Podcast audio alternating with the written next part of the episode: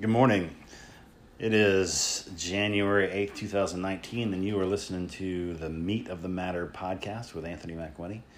And um, uh, tr- President Trump, uh, Reuters, Jeff Mason with Reuters says that President Donald Trump will make his case to Americans on Tuesday that a wall is needed to resolve a crisis, quote unquote, at the U.S. Mexican border trying to make good on a campaign promise in a dispute that has, has sparked an 18 day partial government shutdown. Now, yesterday I said it was 15 days. I was only two days off. Only two days. That's, that's not that big of a deal. Um, it's probably that big of a deal for the folks that are not getting their paychecks, but um, this this idea that he's he's pushing for a uh, declaration of a national emergency so that he can build his wall. Um, Reuters says here Trump's prime time address scheduled for 9 p.m., probably 8, 8 o'clock our time here in God's country, will be the Republican president's latest attempt to persuade Democrats not to mention furloughed government workers to back his push for a steel barrier on the southern border. He has long maintained that such a wall is needed to stem the flow of illegal immigration and drugs, and in recent weeks has made the issue a priority. Democrats who now control the House of Representatives have consistently opposed it, calling it an expensive, inefficient, and immoral way of trying to resolve immigration issues. Uh, says you know he's de- he's demanding 5.7 billion. To my question is why is it a crisis? Right? It's now it's been it's been it's, it's now a national emergency. What has changed in the last week to make this an emergency? Uh, the answer is absolutely nothing uh, to do with the border. There's no difference in the in the flow of immigrants that are that are that are coming to our country. There's no difference in, in, in how they're approaching our country, where they're coming in. The only difference is that Trump is pushing to uh, for a vote for this 5.7 billion dollars, and he is forcing people, uh, you know, something like 900,000 people uh, to go without pay to uh, to uh, support his political agenda. It's it's it's completely on him. Um, and I think, you know, how is it, you know, all of a sudden a humanitarian and national security crisis? I think the question is, could it be that this is the first test of the new democratically led Congress? And and you know, Trump is Trump's painted himself in a corner with all of his rhetoric. You know, he can't he can't back down.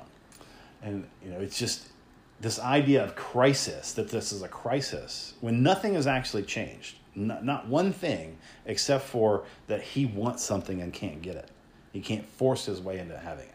So he's going to try and use emergency powers, which are for, you know, amazingly enough, emergencies, you know, like hurricanes and, and, and times of war and things like that, that not building a wall building a wall on the border. Um, this idea of crisis is is how he gets his support. It's it's how he's got his, his support from the very beginning. Um, you know, he declares that there is a, a problem and that he's the one to fix the problem. And it's not just a problem, it's a crisis, right? Now, there's this, this gem of a of a movie that I saw a, a, few, a few years ago. Well, not not too many years ago. Um, it's called Our Brand is Crisis, and I want to play a, a clip from that for you, where Sandra Bullock is is a uh, a campaign manager, and she's gone down to Bolivia to help this really bad candidate. He's a he's an ex he's an ex president of Bolivia, and he's and he's he did not do a good job as a president, and the people of the country do not like him. Uh, and you know he's seen as a, a person who is is violent and um, uh, just a, a, uh, completely out of out of touch.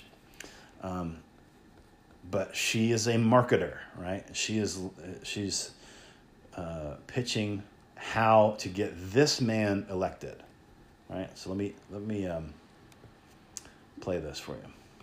Sorry, I was totally kidding. Fear. Let's talk about fear. The most effective political spot ever made, Daisy. Pretty much won the election for Johnson, and it was shown once. Basically, this ad suggested that if Goldwater got in instead of Johnson, the crazy bastard would unleash a nuclear holocaust that would just blow up the world. So now this became a choice between saving the world and dying. You see, when voters are looking for hope, they always go for the new guy. But when they're scared, they look for a wartime leader. They look for a guy who, when you come at him with an egg, he doesn't have time for fun and games. No, he's going to put you down and he's going to punch you in the face. So let me tell you what our little movie is going to be about. Our story is Bolivia is facing the worst period in its turbulent history. We are at a crossroads, and Bolivians face a choice. They have Rivera, a man of no substance, a man of no experience, an everyman opportunist who will stand by and watch as this nation falls apart, or they can choose Castillo. You might not like him, you might think he's an arrogant son of a bitch, but he is a fighter. He has grit, he has experience, and he's got balls, and he is the only choice, the only choice to save the day. These are the stakes. We are trying to save people's lives, okay? But this is no longer an election. This is a crisis. And our brand, what we are selling, crisis. So you can you can see how that would be effective, right? The um, uh, in the movie, she goes on. They, they go on to get him elected, and then he had made some promises to some indigenous groups, and and of course he did not. He he lied to them and did not go on. Uh, he did not keep his promises. Um, amazingly enough. Uh, but this whole idea of crisis uh, works. It works. It works for for certain folks. Um, the and that's what's going on here. You know, he is he's using he's trying to um, uh, Trump, our, our, you know our Bolivian president, uh, is trying to push crisis uh, of the moment when there is not actually a crisis. But you know, and, and his his followers, his you know, the people that, that believe in him are completely uh, uh, eating that that message up, right? So let me go to this NPR article about this and, and whether he can do this and what and what's likely to happen. The fact is he he can. Um, says um,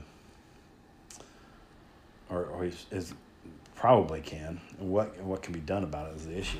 You know, what are the uh, president's emergency powers?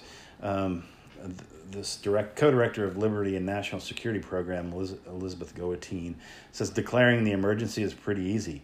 There aren't a lot of legal limits on his ability to do that. Frankly, even if there isn't a real emergency happening. Awesome. That's just what we want to hear.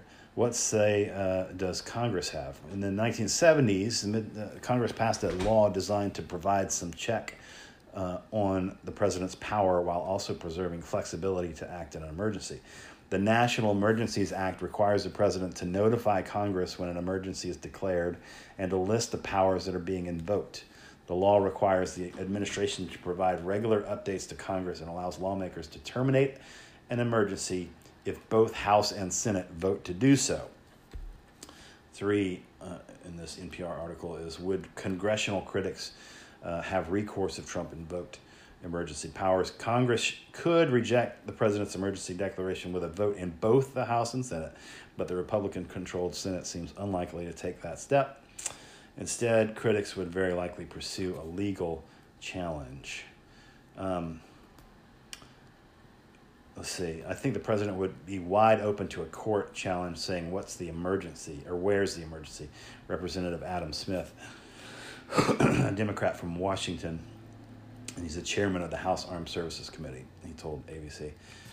Uh, Goitein, Goitein, Goitein also mentioned, uh, cautioned that a resort to emergency powers in the current situation, in the midst of a standoff with lawmakers that has produced a partial government shutdown, could be considered an abuse of the president's power.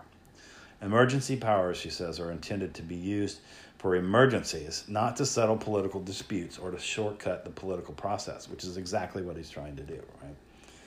Drum up his base, shortcut the political po- process in, in just an egregious way. Uh, what is the emergency? The president has described the situation on the U.S. Mexico border as both humanitarian and national security crisis.